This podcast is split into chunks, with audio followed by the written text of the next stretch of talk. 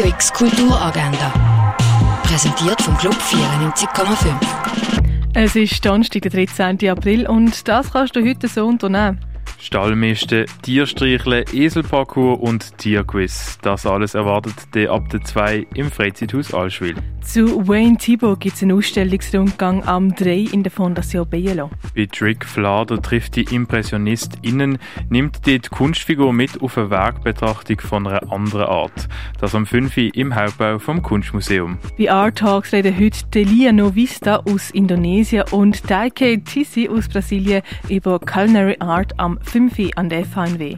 Der Charlie bringt fast 300 Kilo auf die Waage. Nachdem er seine Ex-Frau und Tochter im Stich gelassen für seinen neuen Lover, der aber mittlerweile gestorben ist, hat er seine Frust buchstäblich aufgegessen.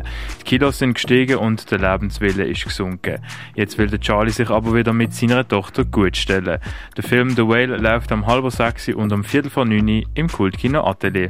Eine Lesung, Filmvorführung und Gespräch gibt es zum Schweizer Film Wechselspiel, wenn Peter Stamm schreibt, das am 7. im Stadtkino. Ein Stück, das mit nichts einverstanden ist. Ein Stück mit absurder Komik, wo es über das Streiten geht und trotzdem glücklich ist. Das ist das Theaterstück Streit, wo am 7. auf der kleinen Bühne vom Theater Basel aufgeführt wird. Unter dem Thema Zwangsheirat und Finanzkrise gibt es ein Politics Talks Podium zur Bankenkrise, unter anderem mit der Ständerätin Eva Herzog und dem Finanzexperten Dominik Gross. Das am 8. im Unternehmen Mitte. Im neuen Kino ist das Motto im April «Die Straße als Erzählung».